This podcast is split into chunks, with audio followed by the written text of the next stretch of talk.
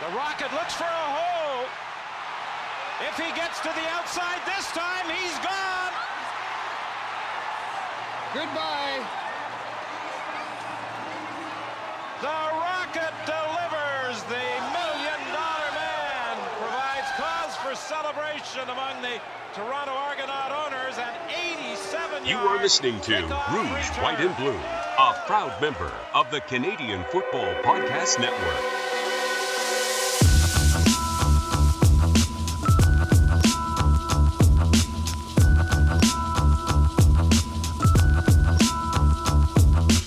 Welcome to the Rouge White Blue CFL podcast. My name's Os Davis. I'm the co-host of the show, and normally I'd be introducing my fellow co-host Joe Pritchard, but on this episode of the Rouge White Blue, we're going to do things slightly differently and instead present to you an extensive interview with Paul Woods, author of the book Year of the Rocket John Candy, Wayne Gretzky, A Crooked Tycoon, and the Crazy Season in Football History, due to be released in the first week of September.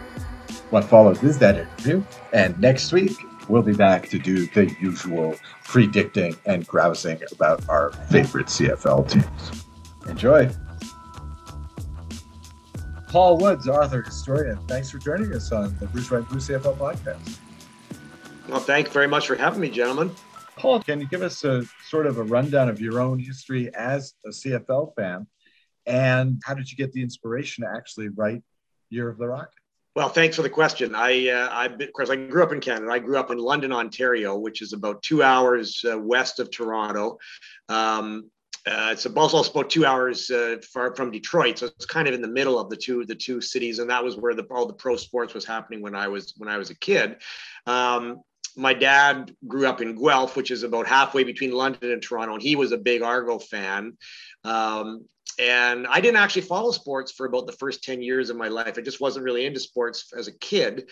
But but around 1968, um, I became a huge fan of the Argonauts, the Toronto Argonauts. Um, and the reason for that was, well, part of it was my dad liked the team, and so they were naturally the games were on and stuff like that. But but I also they were a cool team. I, I was I was this is so 1968. I would have been 10 years old, and I grew up sort of in that generation that you know we saw the Beatles. I saw the Beatles on Ed Sullivan, and I wanted long hair. Even my parents wouldn't let me have long hair and stuff. And and uh, the Argos were the first adults I'd seen anywhere that, other than musicians, other than people like the Beatles, that had long hair. They had a team full of renegades back in the in the late '60s under the head coach Leo Cahill. They had guys with hair sticking out the back of their helmets, which is you know now we see guys with dreadlocks down to their ass, right? But in in 1968, guys with with a little bit of hair curling out the back that was very unusual, and to a 10 year old kid, very cool. Uh, and I loved it. I, I, fell in love with the Argos color scheme, the double blue colors. Uh, just the whole renegade thing. They were just a really interesting team full of people that were not like my dad at all, even though some of them weren't that far off my dad's age, but they didn't seem like my dad. They seemed like cool dudes. Uh, and so I became a fan then. Um, about a decade later, so right around the beginning of 1977, for reasons that I've never quite understood, I just got this idea. I was in university by then. I got this idea. You know, if you're going to be a fan of something, you should be serious about it. You should be really dedicated. Uh, and so I made this kind of pact with myself that I was going to I was going to become a fanatically interested and involved fan of the Argonauts to the point where I was going to like clip every story out of the newspapers and make scrapbooks. And I was going to, you know, just watch or listen to every game. In those days, a lot of the games were blacked out. And so you could only see like the road games. But I was just determined I was going to, I was going to almost like sort of document the team every day, every step of the way, every day and so I began doing that. I began, you know, getting three papers a day, three newspapers a day, and clipping out every story. And I first of all, I actually started building scrapbooks, like pasting the stories in and that. And pretty quickly, that got way beyond me. I, the, the, the volume of paper became massive. Uh, but I, and you know, the stupid thing is, like, here I am 45 years later, and I'm still still doing it like i i've got now i don't know maybe three dozen bankers boxes full of newspaper clippings going back to 1977 and some of them in more recent years are more organized and more cataloged. Some of the old stuff is is pretty much junk. I mean a little a little story about you know who's who's not dressing at defensive end this week is kind of useless but there's also a massive amount of treasures within that. So i became serious about it then. Uh, I, I, I you know back in in the day i mean we're talking now in the early 80s you know vcrs were expensive and i had to like you know wait a couple years before i could afford my first VCR. And as soon as I got a VCR, I started taping Argo games. And I've been doing that ever since. And now they're all digitized and I've got hundreds and hundreds of games on DVD, you know, and, and so, and I just followed the team really closely ever since. I worked in journalism for 40 plus years. And uh, I was fortunate, I, I tell people I was fortunate that I didn't have to cover the Argos very often, so I was able to stay a fan. You know, I, there were times I had did I have had to cover a few Argo games over the years. Mostly, my my job in journalism was as an editor or a newsroom manager, so I wasn't I wasn't a frontline reporter all that often, but I was for a few years, and I did have to cover some Argo games, and you know I had to like follow the follow the guidelines. No cheering in the press box. No, just cover it dispassionately. Report on what happened, uh, and that that caused me a couple of a couple of intriguing experiences that I may or may not talk to you about during the course of this discussion. But so that's kind of my story. I mean, and I and and then to the second part of your question. Um, and I'll try to make it as quick as I can because I'm, I'm just blabbing on here. Um, I, I, left a job. I'd been at Canadian Press, which is Canada's national news agency, the equivalent of the Associated Press. I'd been there for 30 plus years. Uh, and back in 2011, there was a change of ownership of the organization, and and I got packaged out. I was I was a senior executive at that point. Uh, they didn't need me anymore. They, they gave me a very nice package to leave, and so and I was at that time I was still sort of in my early 50s, and I thought, you know, I'm still young. I got I got uh, I get energy. I'm going to do something else. I don't know what. And one day I was out on a bike ride where I often do my best thinking when my, my legs are just pumping and I'm just kind of daydreaming and drifting along. And I got this idea. I said, you know, I've always wanted to read a book about the 1983 Argonauts, which was sort of my favorite team as a young man. It was the first team I had. I'd season ticket starting in 81, and 83 was the year they finally broke a 31 year drought to win the Grey Cup. I thought, so I'd love to read a book about that. And no one's ever going to do it, so I'll do it and being being having journalistic skills, I, I was able to do it. I, you know, I interviewed dozens of people associated with the team, players, coaches, and others, and put a book put a book out in 2013 called "Bouncing Back" uh, from National Joke to Grey Cup champs, which told the story of the Argos going from the worst year in team history in '81 to the Grey Cup end of the Grey Cup drought in '83, with many of the same players that were there for the worst. Uh, and so that led me to think, geez, you know, maybe I should do another one. And I sort of had in the back of my mind the 91 team, as much as I loved 83, uh, and that, that team's always going to have a real special place in my heart. But 91 was the most crazy, wild, unbelievable season in Argo history. And they've been around for almost 150 years, and there's never been a year like 91. So that was that was my plan. And uh, in between those two things, I actually got a contract to, to I got I got commissioned to write a book, uh, a, a, corporate history, and I said I'm going to sock the money away from that into the fund that'll pay for me to do the research on this one. So now I've written this book called uh, Year of the Rocket. Uh, comes out next week. It, it's a, the story of the '91 Argos, and it's a crazy, crazy story, man. So, so the first book, what bouncing back, uh, was about the '83 Argos, and then the yep. second one is about the 91 Argos. Maybe just to set things up here and to tell us how we got there. Uh, what sh- what what was kind of the timeline of the change between the 83 team all the way up to 91 i, I mean we got a couple different a couple ownership changes we have a huge tv deal change which changed the dynamics of the finances in the league yes it did you're going from one era to another within a decade yeah, and it, and it's actually it's stunning how different they were in some ways, uh, Joe. I mean, the uh, you know, '83 was arguably maybe the pinnacle of Canadian football in some ways. I mean, that was the they had the richest TV contract they ever had. I think it ran between 83 and 85 and it was basically it was it was it was awarded in 82 or 83 based largely on the fact that there was a ton of interest in Canadian football in all the big markets like Montreal, Toronto and Vancouver. Vancouver got its dome stadium, BC Place opened in 83. Um, the the 82 Grey Cup was played in Toronto in a gigantic driving rainstorm so so rainy that day that the the politicians in the in both the city of Toronto and the and the province of Ontario decided we got to get a dome stadium. And so that was the impetus for what became Skydome uh, it took it didn't open until 89 it took 7 years for the thing to get you know planned and built uh, but it was all mostly because of, of having this this crazy uh, waterlogged Grey Cup in '82. Um, the the the CFL was was was a huge part of Canadian uh, uh, Canadian culture in the 70s. It was, you know, it was the, the, the Argos were as big as the Toronto Maple Leafs basically in the Toronto market in the late 70s. They they they you you guys may or may not remember that they they back in those days the two teams, Montreal Alouettes and Toronto Argonauts, could and sometimes did outbid the NFL for, for big name players.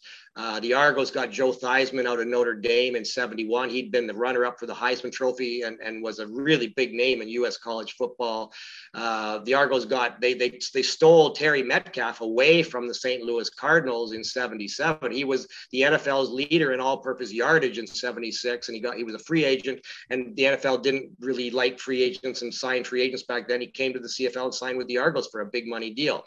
In 76, the Argos had signed this guy named Anthony Davis, who was like the, the replacement for OJ Simpson at USC. He was a big name running back, one game for USC against Notre Dame. He'd scored six touchdowns in a nationally televised game for Southern Cal. Uh, he came to the Argos in 76, and that was such a big deal that they had like 50,000 fans at an, at an intra squad game at Exhibition Stadium. Uh, they had, you know, the Argos averaged 45 to 47,000 fans per game from 77 to 79. The Alouettes opened Olympic Stadium in 76 when the Montreal Olympics were played. And they, they had a game against Toronto in 77 that had 69,000 people for a regular season game. It's never been topped since. Um, so it was a big deal back then. And there was this huge amount of demand among Argo fans Uh, are we ever going to win? Because they, you know, they they gone, they hadn't won since '52. They're in the biggest city in Canada, and but the, not only did they not win the Grey Cup, but they lost. They lost, like they they screwed things up in embarrassing ways every friggin' year, right? They there there were literally there was one year when they would get in the playoffs on the last game of the season if they just lost the game by 15 points, but they lost by 16 points. Like that kind of stuff happened every friggin' season and and so there was this like people in Toronto. They I call them in the book from national joke to Grey Cup champs. They were like a national joke. You know, there were stories written in national magazines about how embarrassing are the Argonauts, um, and and they the fans were really, you know, like they they they love to hate them. They love to go out there and boo them, which used to drive me crazy. I started going to Argo games in in '77, even when I was living in London. I went to a few games each year, and they you know, I would I would be I would be aghast that like their, their kickers and the Anderson would come on to try a field goal and the whole stadium would start booing. And I'm thinking like he's not going to kick the field goal to get boo the guy. What the hell right? It was like they wanted them to fail but they also wanted them to win. And so they finally got good. So they were they were the worst team ever in 81 they got good in 82 it got it good and entertaining. They had the run and shoot offense with Mouse Davis, and they suddenly became the most entertaining team I'd ever seen in football to that point. And then 83, they actually won the Grey Cup. And in retrospect, that wasn't a good thing because interest fell off immediately afterwards. It was like, okay, finally we've won. Now we can start following the Blue Jays, who came along in 77, but were getting competitive by 83. And so I think a whole generation of Argo fans kind of fell away after 83. Part of it was that the, they had a, they had very bad ownership. They were owned by one of Canada's three, three biggest breweries, the number three brewery at the time, Carling O'Keefe.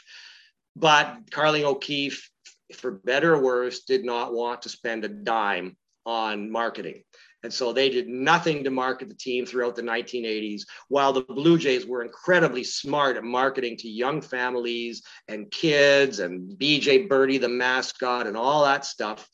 And so the Argos won the Grey Cup in 83. Attendance went down in 84, and it just kept sinking and sinking and sinking through the rest of the 80s. While meanwhile, the CFL was going through really hard times. Those same Alouettes who drew 69,000 fans to a game in 77, by 87, they folded on the night before the season was supposed to start. Um, and in 85, the Calgary Stampeders were this close to going out of business. The Saskatchewan Roughriders, who are the cash machine of Canadian football now, they had to hold telethons to raise enough money to keep going from year to year back then. So the league went from the highs of the late 70s to deep, deep lows in the late 80s. And then 91, all of a sudden, here come these saviors Bruce McNall, John Candy, and Wayne Gretzky to buy the team.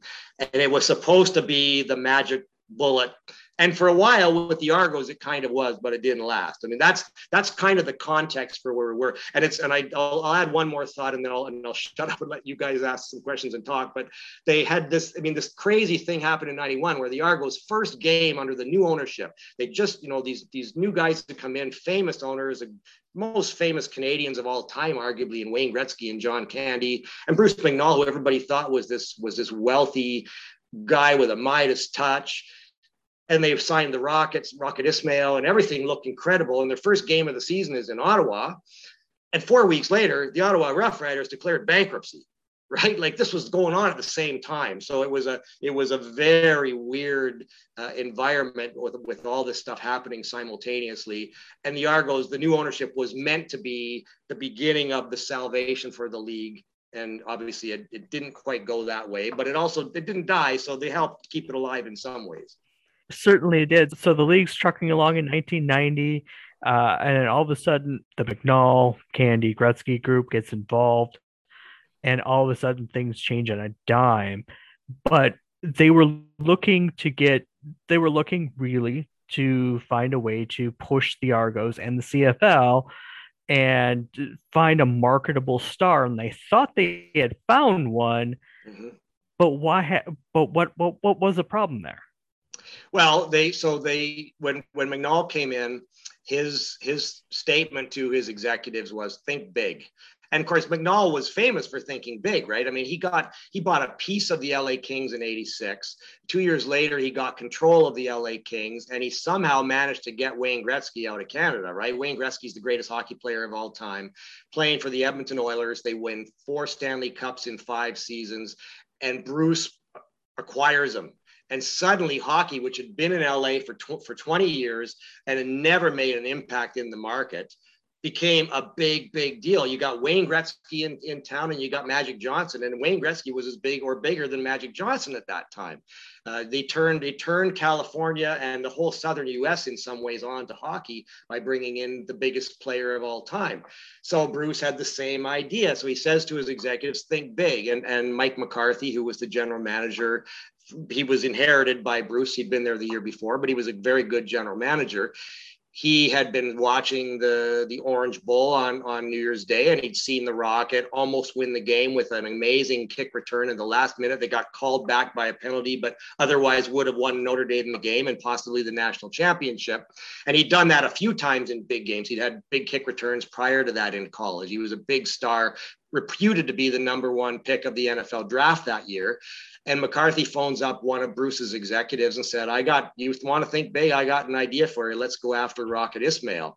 And Bruce's eyes lit up. He loved the idea. And it, you know, it took some doing. They had to, they had to massively overpay him to get him but they brought him up to, to play for the Argos and he delivered on the field that first year. And we can talk about how that year went, but by the end of the year, he was the best receiver in the league and he hadn't really caught many passes at Notre Dame. He'd been a kick returner primarily.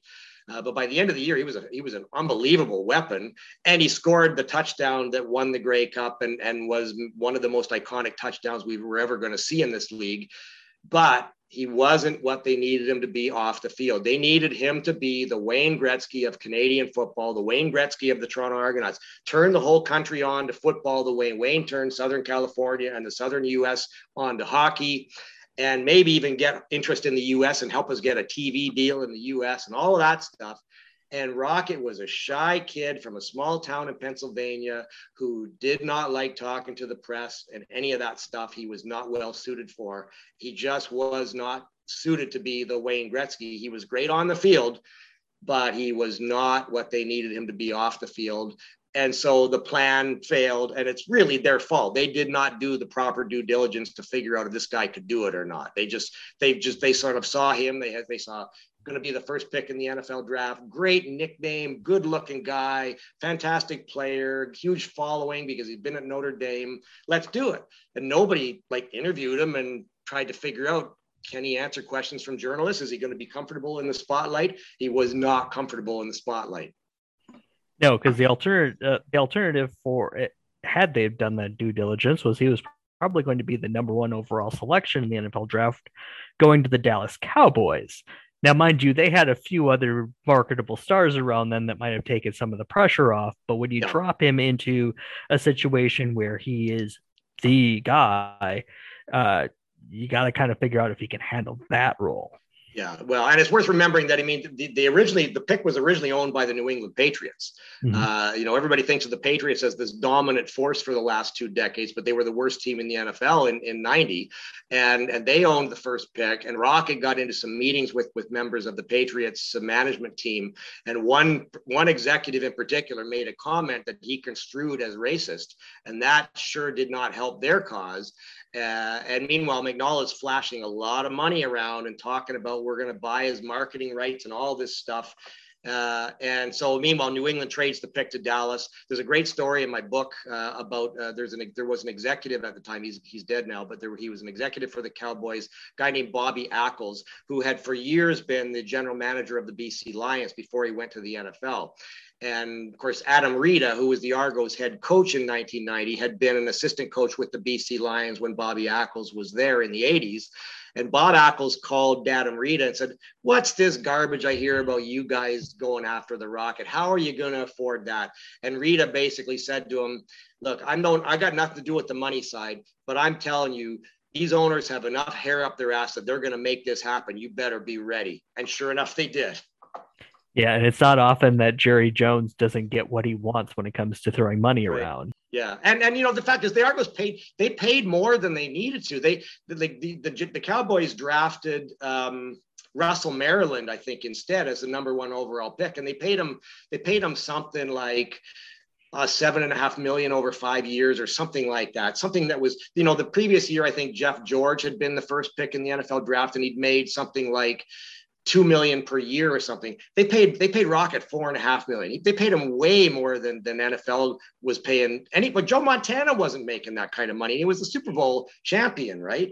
Um, they overpaid. To, the only way they were going to get him. Basically, was to overpay him because they knew if he comes up here, he's not going to be endorsing, you know, Pepsi on national U.S. TV, and he, you know, he might get a Reebok deal, but it's going to be in a market that's one tenth the size of the U.S. So they basically had to buy out his marketing rights. They paid up front for the money that they that he could have theoretically made by by endorsing products had he gone to the NFL.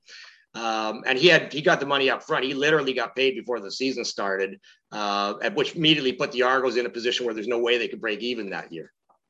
No, but the, they they were looking for they were looking for something to get to to light a spark, but the offense that they had in place was already lighting sparks all over the place. It sounds like. Oh, absolutely. Oh, yeah. It, the, the night. Uh, it's funny. It's ironic in a way that the book's about the '91 Argos and and that crazy magical year. But I do get in a little bit into 1990, and in fact, the 1990 Argonauts had what I believe is the greatest offense Canadian football has ever seen. I mean, they were unbelievable that year. They scored 689 points. They they their their head coach Don Matthews came into the season saying we're going to average 40 points a game and that's an outlandish promise to make in football and they came close they were 38.3 points a game they put up 70 in a game which is the second highest total in history they put up 68 points in another game and 59 and 49 and 60 like they they just poured on the, the points except against the winnipeg blue bombers who they couldn't score against and that's the only reason they didn't get to the grey cup so and and and you know the other crazy thing is that that offense, that record-setting offense with the most points in history,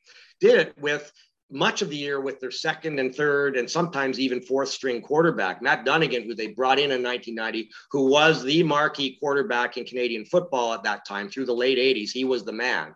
They brought him in in 90. He just kept getting hurt. And so they ended up with, you know, they go to the second stringer, John Congemi, for a while. John's now doing uh, college football broadcasts in the States.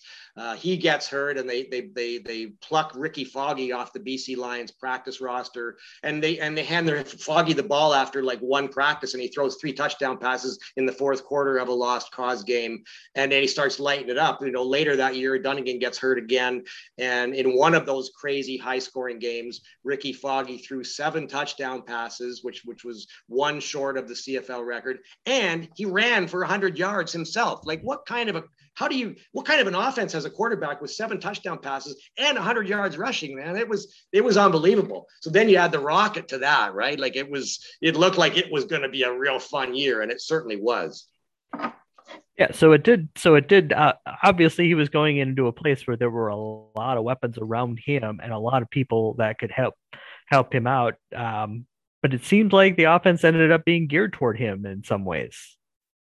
Uh, yes and no. I mean, it, you know, as I said, like as, as the season went on, he became much more a part of the offense. In the in the first four games, I think he only caught four passes. Um, uh, and he really was he was kind of mostly a kick returner and he was they would try him on some some sweeping run plays and doing sort of gadgety stuff but he really wasn't a big part of the offense at first. But gradually over the course of that year he got better at, at, at running patterns and and using his speed which I, I actually do think he I believe he was the fastest man we've ever seen in Canadian football. When you watch the very first his very first big play in Canadian football, which came in his first game, was a was a, a reverse on a punt return. And man, he is just flying. Like it is unbelievable how fast he's running. Um, so, but by the end of the year, he was he was kind of the focal point offensively. Although, but you know, they they did have a lot of weapons right there, and they used him. I mean, they Darrell K. Smith was their primary receiver, and and and in, in 1990 he had he had had 1,800 yards and 20 touchdown receptions, and in 1991 he had 1,300 and some odd yards. He had he had a, he had a little bit more yardage than Rocket had. Um, he was still the guy that they would throw to when it was time for a really big big catch uh, or a touchdown down. Uh, and then they acquired this guy, David Williams, who was a huge target, who'd been the CFL's most outstanding player in 88 with the BC Lions and had a real connection, a chemistry with Matt Dunigan. They got him late in the season and he became a gigantic weapon. And of course, in 1990, they had uh, they had Pinball Clemons emerge from nowhere to be the greatest player, greatest season any player had ever had, arguably 3,300 all-purpose yards. He was named the league's most outstanding player. Went on to an unbelievable career with the Argos, where he was the, he's, he's now unquestionably the greatest Argonaut of all time. Uh, he was a you know Grey Cups as a coach, as a, as a player. He's now the general manager. He's an amazing amazing figure in Canadian football. So he was a weapon there as well. Uh, so Rocket really wasn't the man.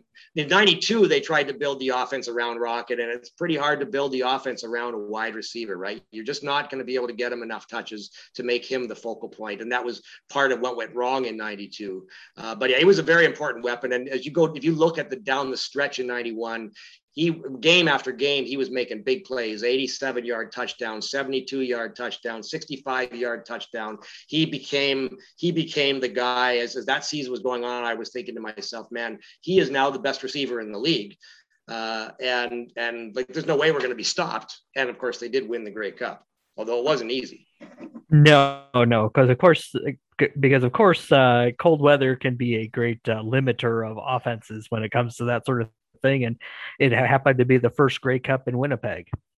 Yes, it was the first Grey Cup in Winnipeg. When Winnipeg is, of course, in the middle of the prairies, it's a cold weather city. Um, it was, uh, and it was cold that day. Uh, of course, we we record temperatures in Celsius, not Fahrenheit, up here, but it was bone chillingly cold.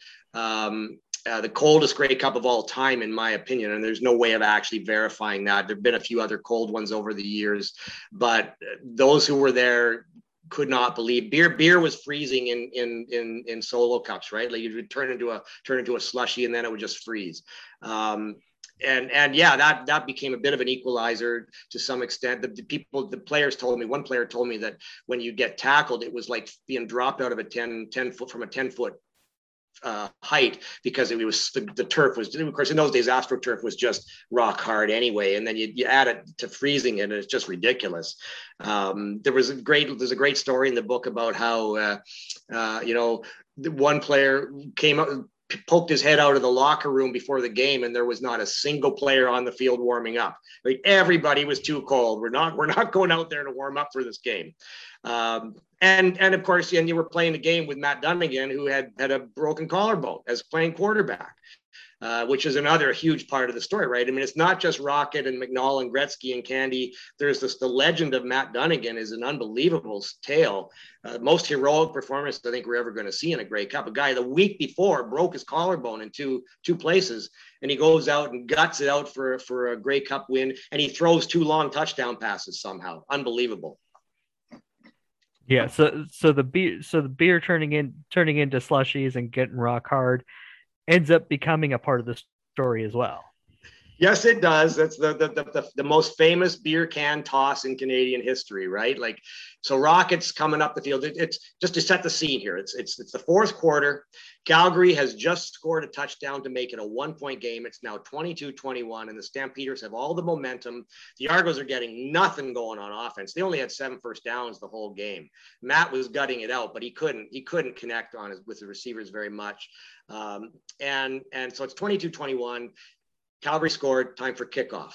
The ball comes down to the Rocket. They, they, the, the Argos set the play that Rocket's going to return this. They didn't, didn't actually, it came into Darrell K. Smith, who on coach's instructions said, just turned around and yelled at Rocket, "You, you, you!" And Rocket went over and grabbed the bouncing ball, and they and he and he raced up the sidelines and scored the touchdown. And as he's about to cross the goal line, he's at about the five yard line. Something comes out of the stands and almost hits him it comes really close to hitting his hitting him in the legs. Uh, and on the broadcast, Don Wittman, the CBC play-by-play guy on the replay, said a snowball almost hit him, but it was no snowball. It was a frozen can of beer that got tossed from one of the one of the, the rowdier sections in Winnipeg Stadium. Uh, and part of my quest in telling this story was to find the guy that threw the beer. He'd never been identified before. Uh, no one really had ever said much about it after it happened. Although it does that that, that highlight is going to go down forever on those you know those craziest plays of all times videos. Uh, and and so I set about to try to find the guy, and I think I did. I mean, I I can't prove it. I can't I can't corroborate this. There's no evidence after 30 years, but all the things that I heard from him and from other people that I spoke to lead me to believe that that was the guy that threw it, and it came really close to beaning the rocket on what was basically the game clinching Grey Cup, right, or game game clinching touchdown. So it's a crazy story, that's for sure. Just adds to the whole thing. Yep. So so they're so at the they're at the top of the world at the end of '91. Everything's looking great. Sure, the the pocketbooks are a little bit light because they're paying Rocket so much money, but things are uh, things are going to keep going up, right? Nothing's gonna. It's not going to end up. It's not going to end up terribly, is it?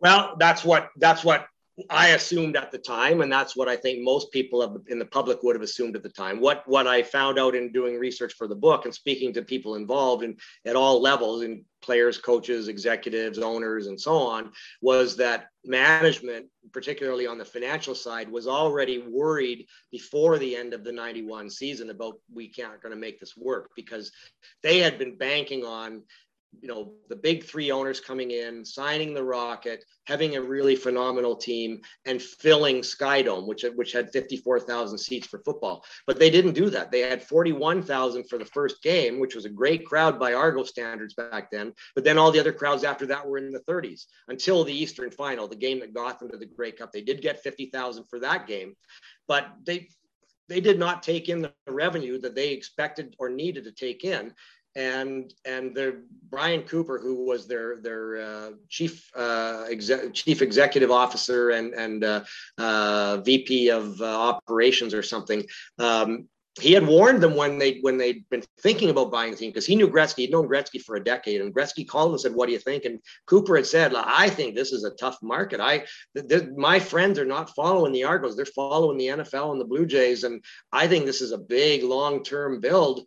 Uh, I wouldn't even do it if I were you guys. And they ignored the advice and, and bought in. Uh, and then uh, Cooper, you know, gets ready for the next year, and, and he gets told by executives in Los Angeles, where McNall was based, we got to raise ticket prices. And he said, "No, it's way too early. This market's not ready for this." And sure enough, they raised the prices, and you know sales went down. And this this sad historical pattern that's been the case ever since '83 is that the Argos win the Grey Cup and their sales go down the next year. It's the weirdest thing. And Toronto's got to be the only market in the world where you win the championship and you get fewer fans the next season. Happened in, in '84 after the '83. It happened in '92 after '91. It's happened virtually every time they've won the Grey Cup since then. Um, so they things did go go south the next year, and unfortunately they went south off the field. They Matt, Matt Dunigan was a free agent because he'd been injured so many times over his two years. I mean, six times on the injury list over the course of those years. He played 16 out of out of 30 36 games, regular season games. They decided they want to offer him a, a contract that was laden with incentives for games played. You play all the games, you're gonna you're gonna be the best paid player in the league, other than Rocket but you don't play, you don't get paid. And he wasn't going to sign that, and Winnipeg stole him away. And so you lose the heart and soul of your offense, the guy who was the hero, hero in the Grey Cup. You lose the heart and soul of your defense in Chris Gaines, the middle linebacker who had to retire for health reasons. Uh, and they try to build an offense around getting the ball to rocket more often and that just doesn't work. You can't you can't have the receiver be the focal point. Uh, so things went wrong the next year. They were 6 and 12 attendance went down. They fired the coach adam rita while he was still the reigning coach of the year. Um, it just the market lost it rocket lost interest in being there wanted out. They got into a big fight with him at the end about trying to force him out basically because you know they were they were threatening him with breach of contract because he wasn't doing the off-field stuff they needed him to do. They really wanted him to just go away basically. So it did go to hell. And then the next year they were 3 and 15 and it was really a depressing desolate place to be in the sky dome. Um, you know so yeah it, it went from the highest of highs to the lowest of lows really fast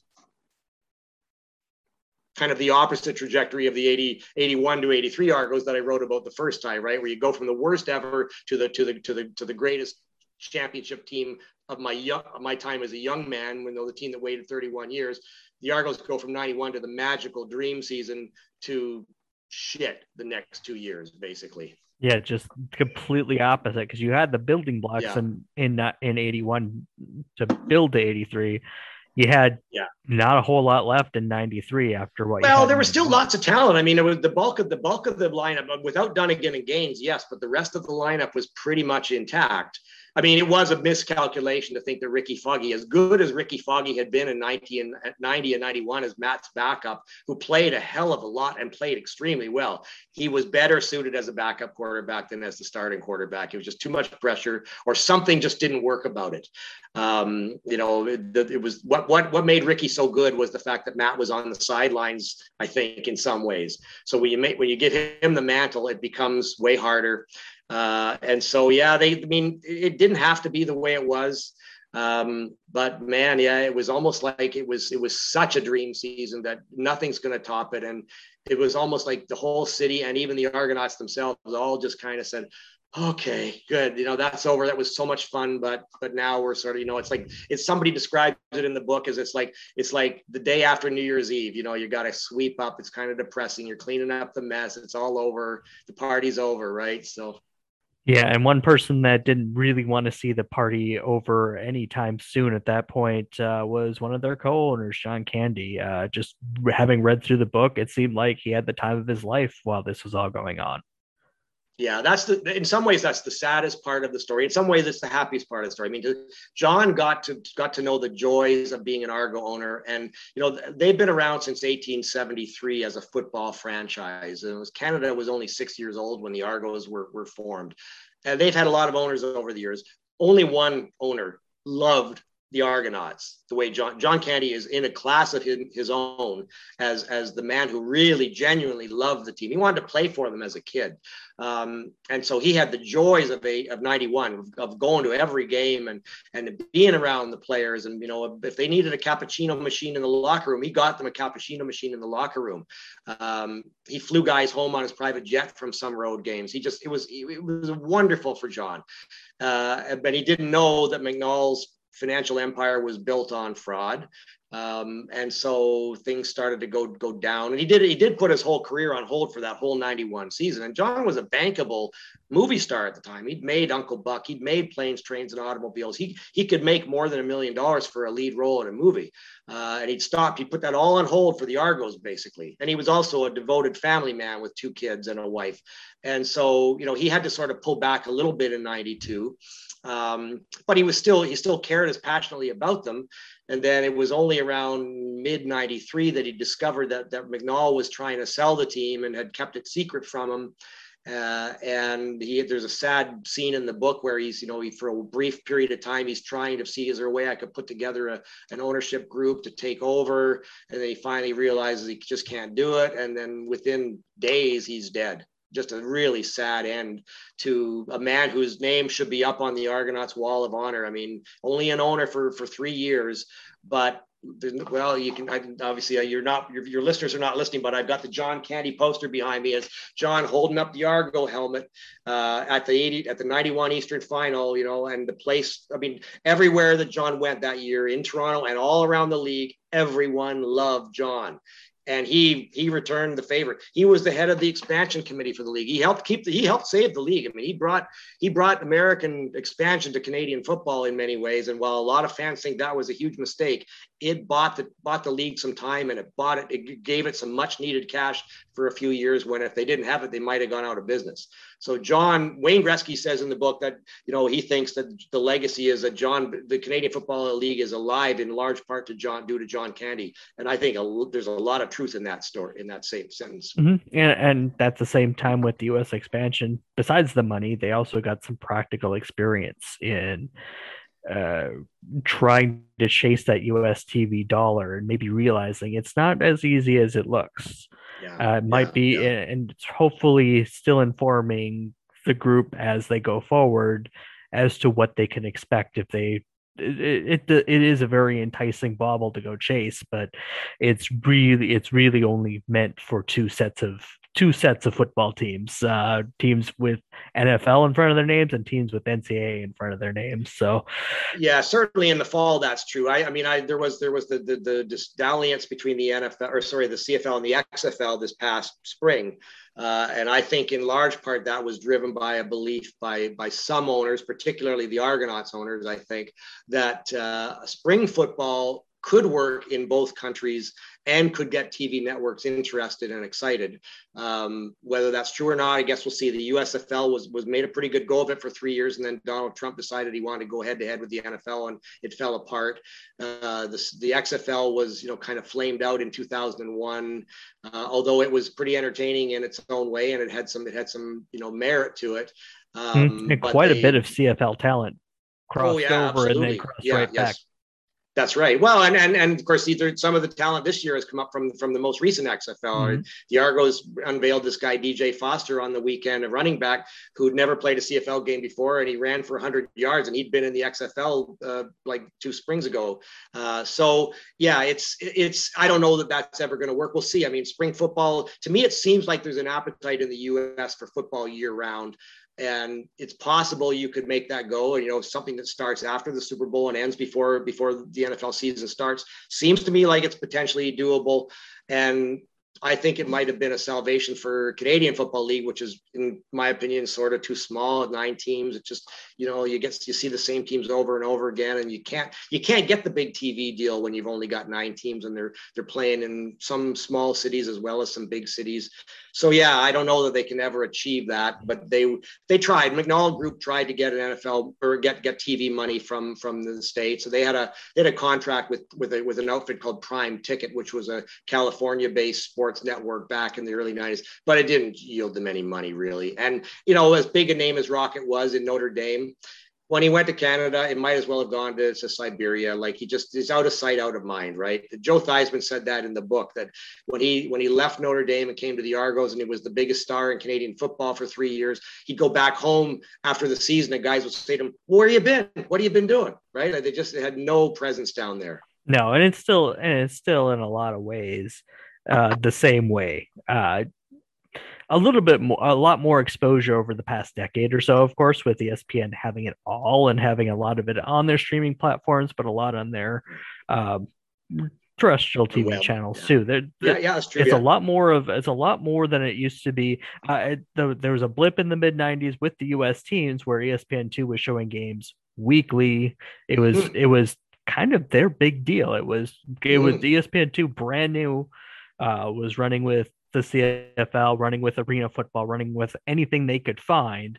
Uh, now everybody's and now anybody as anybody wants wants any sort of exposure they can get on ESPN. But of course, um, even in the initial days of ESPN itself, uh, Canadian football was a was one of their first things they reached out for. But um, Well, there's a funny story in the book actually about ESPN because Mhm. uh, we we now know that you know the NFL draft is this massive massive production that lasts for three weeks on ESPN, right? Mhm. It's like it's round one on Thursday night and round two on on Friday night, and then they get into the later rounds on the weekend, and it's a huge deal. It wasn't that big of a deal in '91, and and so Rocket signed his contract with the Argonauts on a Saturday night between periods of a Los Angeles Kings Edmonton Oilers playoff game. And the next morning, the Sunday morning, the NFL draft was was to be held on ESPN. And, the, and so the, the draft comes on, and the first words out of Chris Berman's mouth are basically the biggest name is already off the board. The Rockets jumped to Canada. Like it just put the put put took the air out of that balloon so fast, right? And some of the people in the CFL really enjoyed that fact that it was like, man, it's nice to see those guys eating shit for a while. and, and I and that was one of my first between the Skydome opening and the rocket going there. It would those were some of my first impressions of what sports in Canada were all about. Now, obviously, at the age I was, I was making I was drawing some incorrect conclusions, but it seemed like a big. It seemed like this is this has to be a big deal. Yep. Yep. Uh, well, the and, Sky yeah, Dome, we, the- I mean, yeah, the Sky Dome itself being the first of its kind, got a Sure, lot of the oohs Sky Dome. The ahs. Was, you know, it was named Stadium of the Year by the Stadium Corporation of the World or whatever, and it was thought to be like, you know, the, the, the greatest stadium ever built. What they didn't expect was that, like a year later, Baltimore opened Camden Yards, and it's like this beautiful historic baseball stadium with bricks, and you got a factory in the outfield, and all Boog, Boog's barbecue and all that stuff. And like the model of gigantic round domes went completely south. Uh, and of course, as it and and what what we now know is that those those dome stadiums they're they're they're built to hold multiple types of sporting events, which means they don't really work for any sporting event, Mm-mm, right? It's not, nope. it's neither a baseball stadium nor a football stadium. It was a terrible football stadium. Yeah, it could seat for 54,000 people, but the, the most expensive seats at, at, at midfield on the lower level were the worst. The, the, the lower 10 rows, they had to put tarps on them because if you sat there, players on the sideline were in your way. You couldn't see the game. Um, and, and, and, and, and because it's a round stadium, the, your, the, the, the 55 yard line, those seats are the farthest back from the sideline. So like it's you know it just doesn't work as a as a football stadium and it's not a very good baseball stadium either frankly. It's nice that the roof can be opened and closed, but it, was a disaster for the Argos. It, they were second class citizens in there from the beginning, uh, and it was too big. The CFL was not really designed to be a 54,000 seat thing. Yes, there'd been a few years in the late 70s when the Argos drew 47 and the Alouettes were putting in 55 and 60 and BC Place in Vancouver for the first few years they were filling it. But really the CFL is more of a 30 to anywhere from a 25 to a 35,000 seat league. And so you put 25,000 people in a 54,000 seat stadium, it seems dead. Right. It's a it's a lack of atmosphere that makes it feel. Uh, I've actually I've sat in BC Place uh, on a really hot, muggy night, and I could just feel the I could just feel it like the lack of energy, just because uh, the heat had a lot to do with it. Yeah. The play on the field had a lot to do with it. I went to a blowout, but it was just Okay. you could just feel how Yeah. How much Yeah. it got sucked out of it.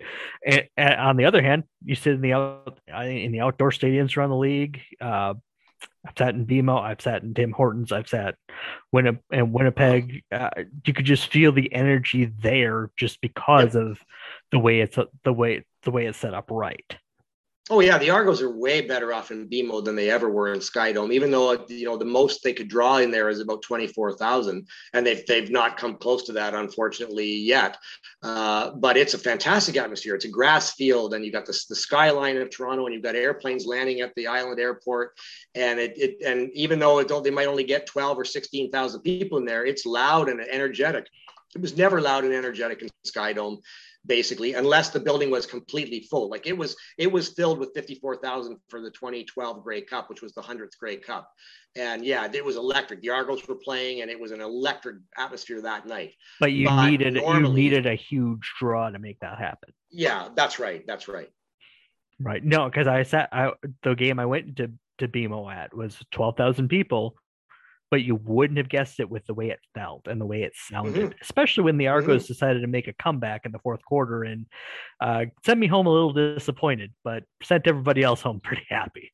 was was that a game against Winnipeg? That was that was point? that was the 2019 game, yes, where they came back from I want to say 20 down. 20, 20, 20 points. They came down from 20 points. Yeah, that mm-hmm. was exciting. So, sorry, I didn't realize you were a Winnipeg fan, but uh, you must be happy about how that season ended, right? Uh, it, it, ended pretty well. And I would say I was, it was one of those things where, oh, well, they lost the game, but it was still pretty fun. So, I, I oh yeah, you know what? I'm and, okay and, with this.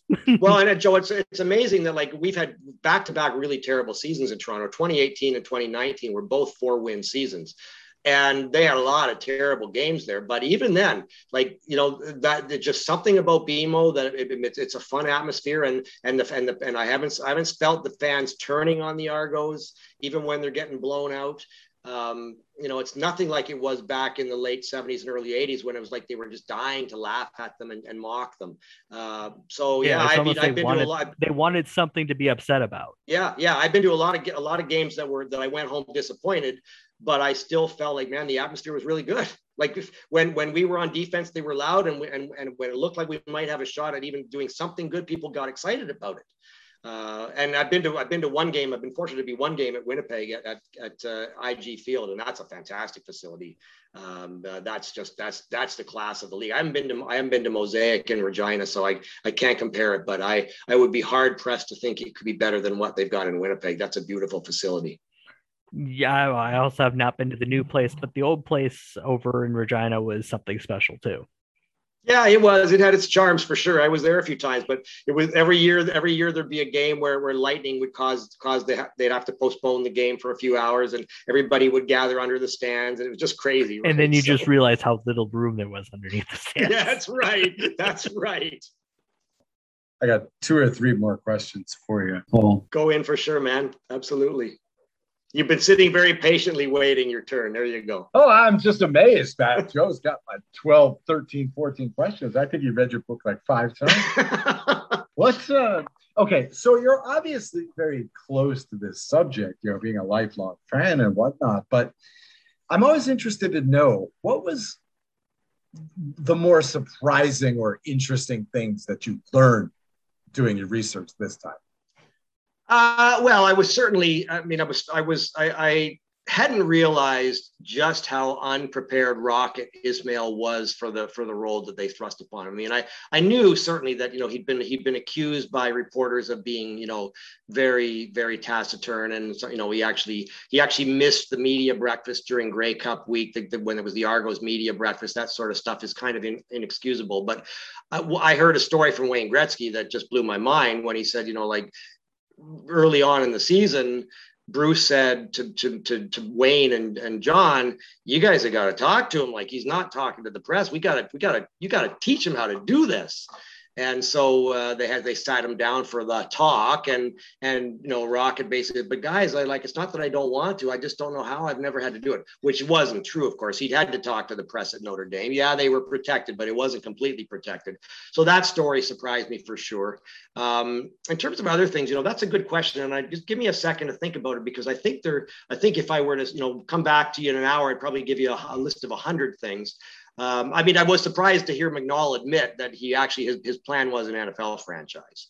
I mean, there'd been it had been rumored. He denied it completely at the time. He was asked it at the news conference when he bought the team. Are you here to buy an NFL team? He said, No, no, no, no, no, not. Um, but he was. He was working with Art Modell, who owned the Cleveland Browns, and he was trying to basically figure out a way to get the Cleveland Browns up to Toronto. Um, and the problem was, as he as he related to me, was that the NFL didn't want to damage the Buffalo Bills, and that's actually very similar to where things are now. Uh, and so he had to give up on that dream. So that that was a, a you know a bit of an eye opener that he that he would that he, he really wasn't he wasn't looking after my best interest as an Argo fan, shall we say? Mm-hmm. Um, you know that was that was for sure was surprising. Um, uh, those are the two that come to my mind initially. I, I, wouldn't be surprised if before we're done, I think of one or two more. But uh, talked a little bit about this before. But do you see any parallels to the let's say the financial challenges the league was facing then and that they're facing now? Um, well, yes and no. It, it's, it's funny, you know, like the, the challenges back then were primarily in the small markets. You know, Ottawa went bankrupt in 91. Calgary was desperate to find an owner. They were they were only they were only six years out uh, removed from a from a Save Our Stamps campaign that they, they'd almost gone under in '85. Um, uh, Saskatchewan, as I said, had done the telethons in the late '80s uh, the bombers and the Eskimos were were doing okay, but they weren't. You know, they weren't. They, they're not for profit. They were just basically sort of breaking even. Um, but the things were thriving in BC essentially. Well, actually by 91, no, even then they were they were having some struggles too. They'd gone through a parade of bad owners. Hamilton was for sure in a big struggle. They were getting 11,000 fans a game in Ivor Wynne Stadium. But you could count on Toronto being, you know, pretty stable. They're going to be in the 20s or 30s attendance wise. The BC is going to be in the 20s or 30s. Edmonton's always going to be in the 30s.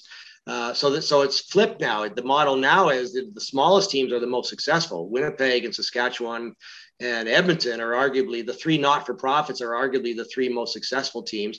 They're get they're getting quite a bit of success now in Ottawa and Hamilton. So that's that's flipped.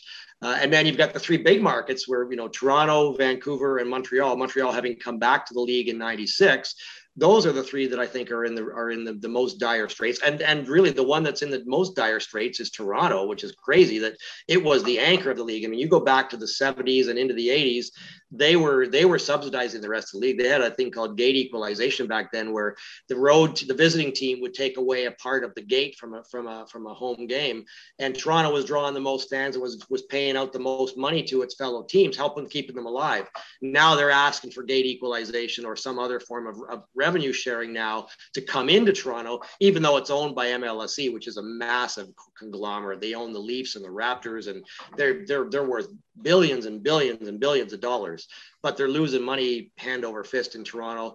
And the, the big the big difference, of course, is that the NFL and has just taken the Toronto marketplace over, along with baseball, hockey, basketball, and to a lesser extent soccer and and music and theater and all the things that you can do in Toronto now. Um, the Argos are just not on in the in the cultural they're just not on the cultural radar the way they were back then. So it's it's kind of flipped. The model has kind of flipped. You got the small franchises keeping the league afloat, and the big franchises that are kind of weighing it down. Okay, just one last one for you, Paul. What are you going to do for an encore? We got something else planned? uh, nothing firm. Um, I've got a I've got a, a, couple of ideas for books that I think would be interesting. Uh, I don't know if I have the I don't know if I have it in me to do another one. Honestly, this took four and a half years, uh, more than hundred interviews, and hours and hours and hours and hours of research. It was I just I'll never do a project quite this this massive. I'm sure. Uh, but I do have a couple of ideas for books, and one of them I'd, I'd, be quite prepared to talk with. The other one I don't really want to say anything yet because I I think the likelihood of doing it is pretty low, and I don't want to kind of get people's appetite whetted for something I may or may not do.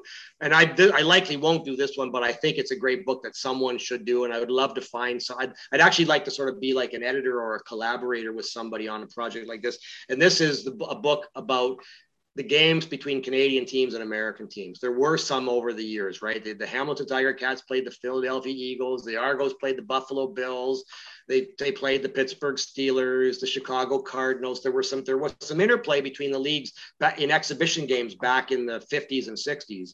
And I think that would be a fascinating project to, to really un, uncover the story of that unfortunately, most of the people that would have been directly involved in it are lo- likely gone. I mean, we're talking sort of, I think it, it ended by about 62. So that's coming up on 60 years ago. So is there anybody still going to be alive that played in those games? Probably maybe a handful of people, if you could find them, if they could even remember.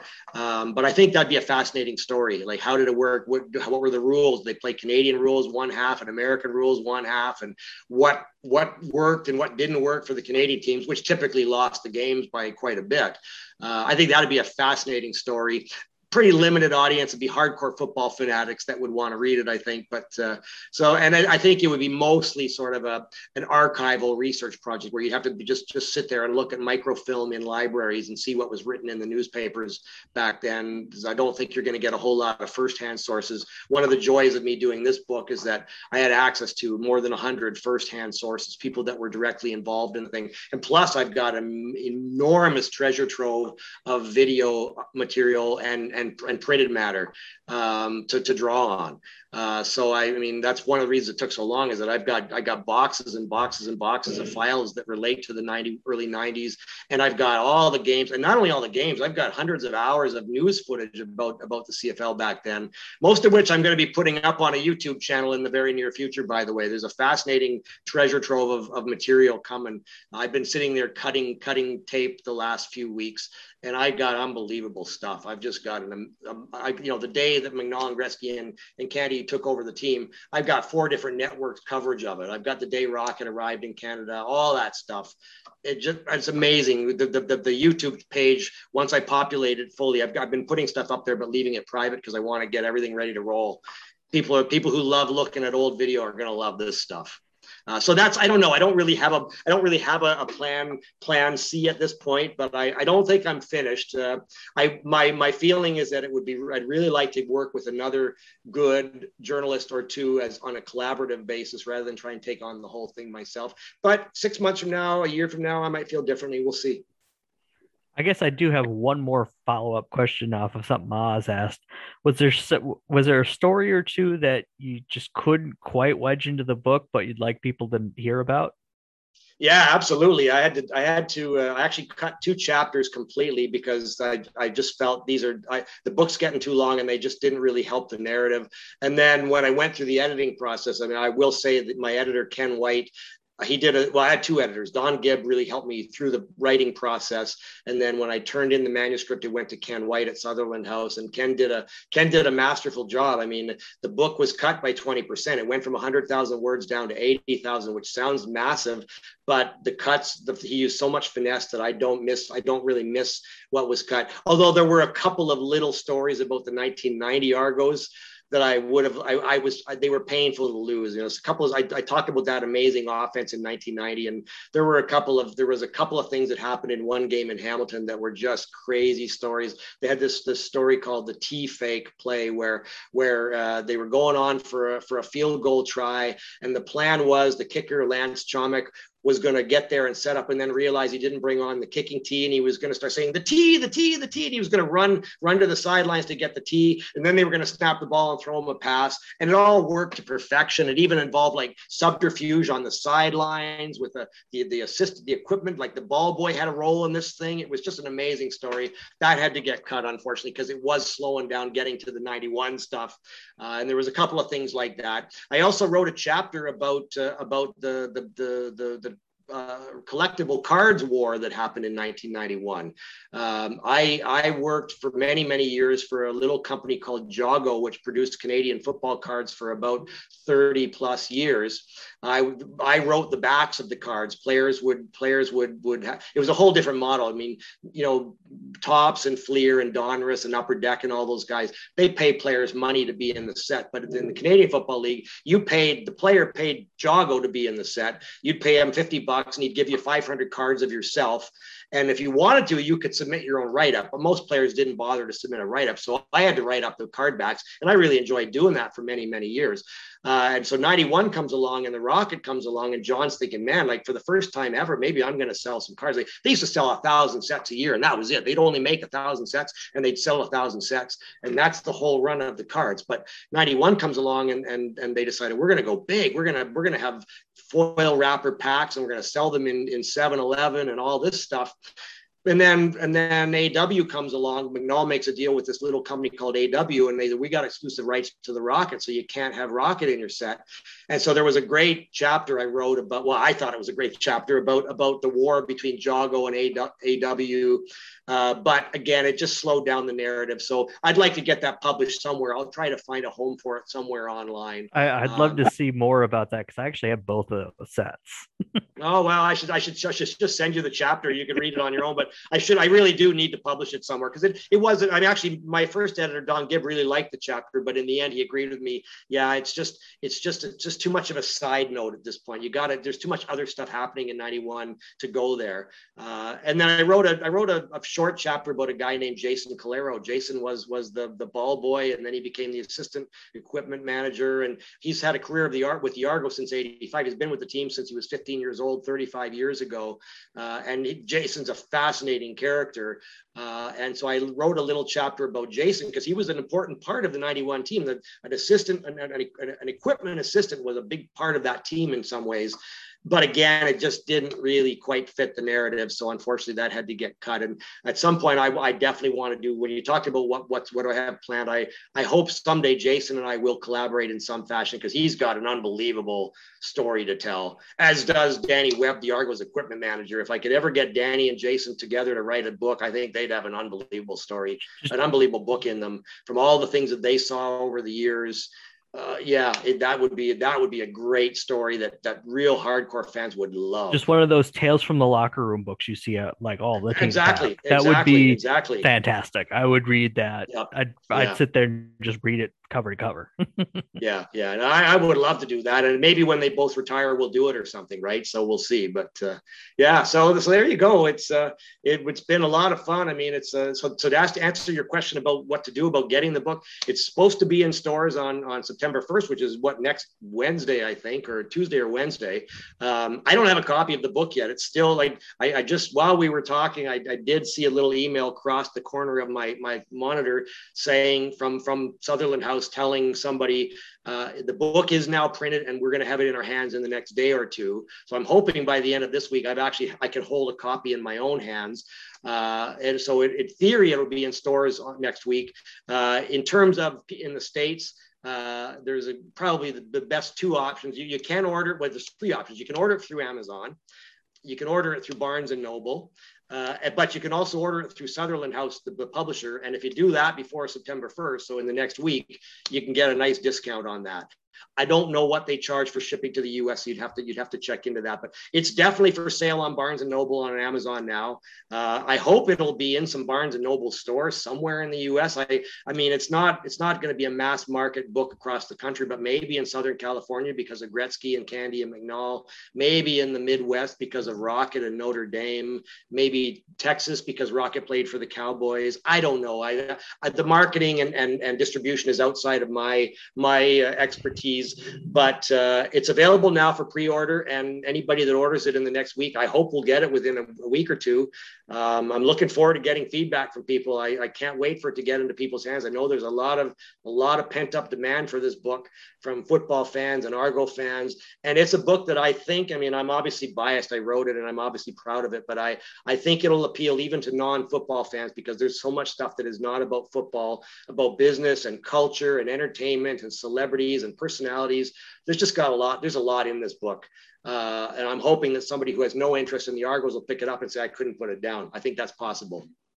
Paul Woods, author of the book Year of the Rocket, John Candy, Wayne Gretzky, A Crooked Tycoon, and the Craziest Season of Football History, due out to the public in the first week of September. Thanks for joining us on the Rouge White Blue CFL podcast. Well, thank you so much, Joe. Os, it was a real pleasure. I enjoyed talking to you guys for sure. Maybe we can do it again sometime. Thanks for listening. Find more great shows like this at CF Pod Network on Twitter.